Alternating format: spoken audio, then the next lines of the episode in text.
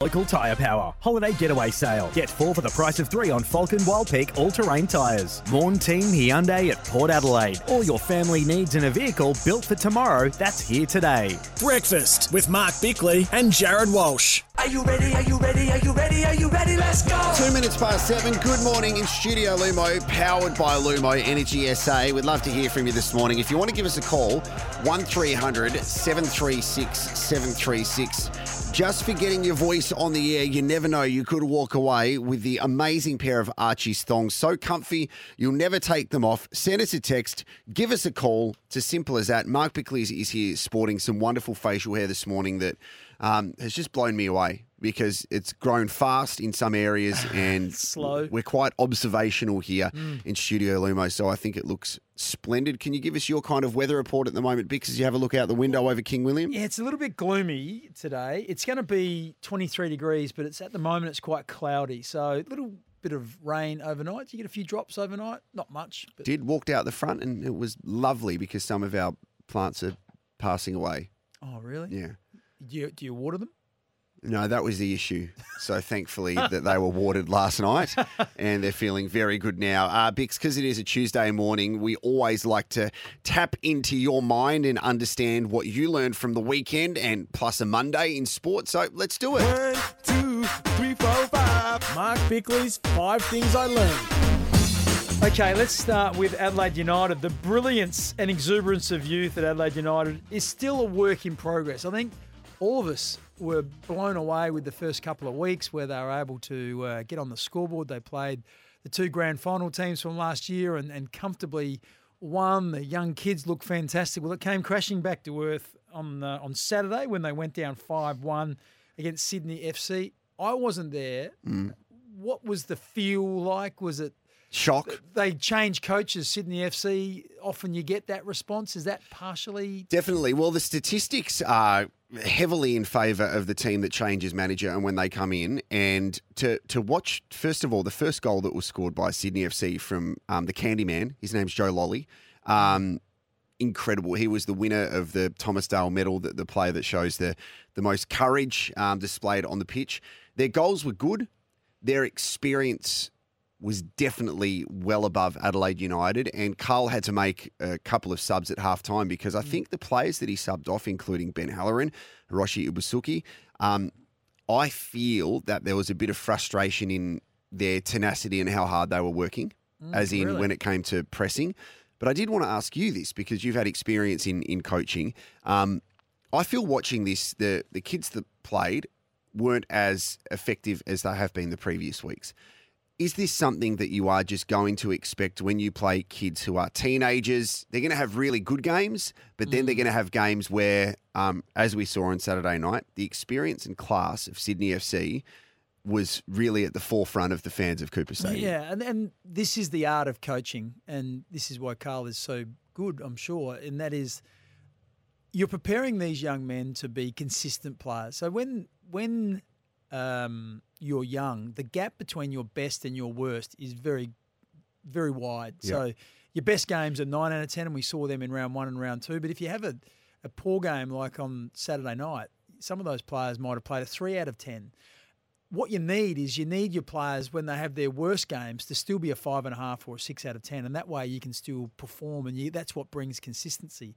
If you have this gap of is it going to be a three game or is it going to be a nine game, like that's when you just don't know what you're going to get, and that's the scariest feeling of all when you're a coach. So he's building those players up to make sure that when you when it's not your night, you're still doing a lot of those little things, like you said, getting after the opposition, pressing up, be putting them under pressure, and not letting them sort of just do what they want. So that's a nice little wake up call. The other thing that happens is when you burst onto the scene, not many people know much about you. You know, then, then you play a couple of good games. Now the preparation Sydney would have went through, they they now start to study, you know, some of these young players and what their strengths are, and they start to take them away. So the reality of what professional sport is all about will start to hit home over the coming weeks. Yeah, it was interesting watching some of the young players on Saturday night because it reminded me of Josh Rachele, uh, Rachele during the year, where I remember there was a moment where uh, Taylor Walker had a go at him, whether it was at training and also during a game where body language probably wasn't at its all time.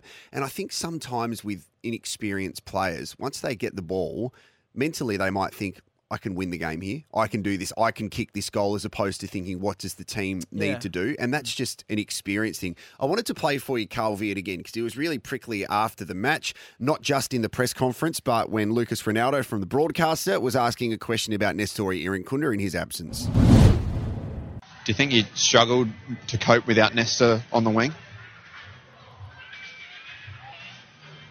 That's a silly question. Hey, he's a 17 year old kid that's missing from a game.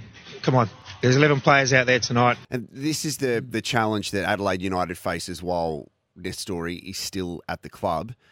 The focus, the attention is on him thinking that he's just going to win the game. But I love Carl's response there because Carl's saying, no, no, no. Uh, Don't- Nesta, don't- Nesta plays for Adelaide United. Adelaide United doesn't play for Nesta. And don't let the other 11 players off the hook. The fact that one young player's not playing doesn't Mm. sort of um, think that the others can't perform in his absence. Uh, okay, so the second thing that I learned across the weekend um, on Sunday, Andrew Dillon and our Premier Peter Malinauskas launched Gather Round, and I have no doubt it's going to be bigger and better in 2024. I think the the great thing is around the parade and what they're doing there. The Food and Wine Festival on Sunday is going to be absolutely huge after that uh, the game that's going to be played there.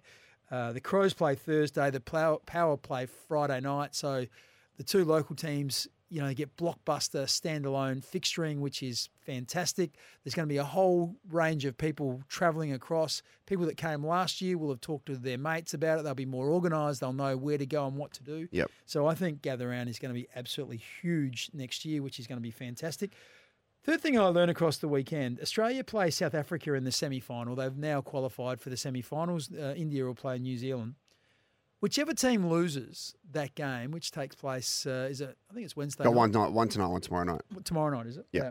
So whoever loses that game is going to be desperately unlucky. I think. I- you know, South Africa have been really impressive. They've, um, um, you know, de Kock's had four centuries. They've played some really good cricket. Australia, after their sort of lackluster start, have put together some huge performances. Warner's been great. Uh, we've seen innings from Marsh and Maxwell and Zampa's bowled really well. There's been so many good players. So one of those teams is going to miss out on the finals, and I think um, they, they will look back and say we had a really good tournament, but geez, we feel a bit unlucky not to play in the final. India, New Zealand, seven o'clock tomorrow, and then Thursday, Australia and South Africa, seven p.m. Yep. Mm. Okay, so that's the third thing I learned. The fourth thing I learned across the weekend is around the 36ers, and the pressure is right back on after another loss on Saturday. They're now three wins, seven losses. They play the Southeast Melbourne Phoenix, who are fourth on the ladder, the highest scoring team in the competition. The pressure is building again on coach CJ Bruton. They had that period where they won three out of mm. four, and you thought they might have turned it around, but it's just gone back the other way. Is that the sense that you get? That's the sense that I get. Yeah, definitely. And I think that they missed Trey Kell on Saturday night, who was out injured. This is CJ Bruton discussing that. like anything, you, you want everyone to play, but so it's it's not an excuse. It's just more of next man standing. And again, this is where you see the likes of Nick Marshall and, and other guys getting an opportunity. And it's like, well, there's minutes there uh, for a guy who's been dominant for us. And while you don't get it out of one guy, you need to get out of everybody and uh, dig a little deeper in little spots. But everyone had their little cameo, which was great to see. Um, So there you go, and it's um, yes, you just feel like there's there's needs to be a turnaround, and something's got to happen there, and they've got to get back into the that, that momentum that they had because, like I say, the, uh, the the natives getting a little bit restless there. And the final thing I learned across the weekend is the AFLW Premiership race is absolutely wide open, and it was thrown wide open on the weekend because Brisbane, who finished fourth beat Adelaide, who were first, obviously had to travel and beat them. North, who finished third, beat Melbourne, who finished second. So the whole competition's been thrown on its head. Adelaide now have to get over Sydney this weekend if they uh, want to continue on in the race, but they still, there's a slim hope that they still can host a grand final if they're good enough. But uh, Matthew Clarke spoke about the second chance. Yeah, well, you don't want to. I mean, obviously, we had the double chance today, so um, we won't have that next week. So we'll have to make sure we're, we're on and and manage that. You know, manage the disappointment of today really well, so that we can be really clear and focused on what we've got to do from here on in. Um, ultimately, yeah, the equation in finals is you know if you finish top four, you've got to win three in a row. Would have been nice to tick one off, but we didn't. So we got uh, we got to get that first one next week. And that'll be uh, Saturday night at Norwood Oval again. So, um, bit of a blockbuster feel about that. And I think there'll be hopefully a big crowd turn up and Adelaide have a win, and they would go and face North Melbourne in Melbourne for a spot in the grand final if they're good enough. Thank you, Mark Bickley. 12 minutes past seven. You got any feedback on the things that Bix learned on the weekend, or you want to add your own nomination, 0427 154 166. We're here thanks to Tyre Power. Say big time on Falcon all terrain tyres. Back after this.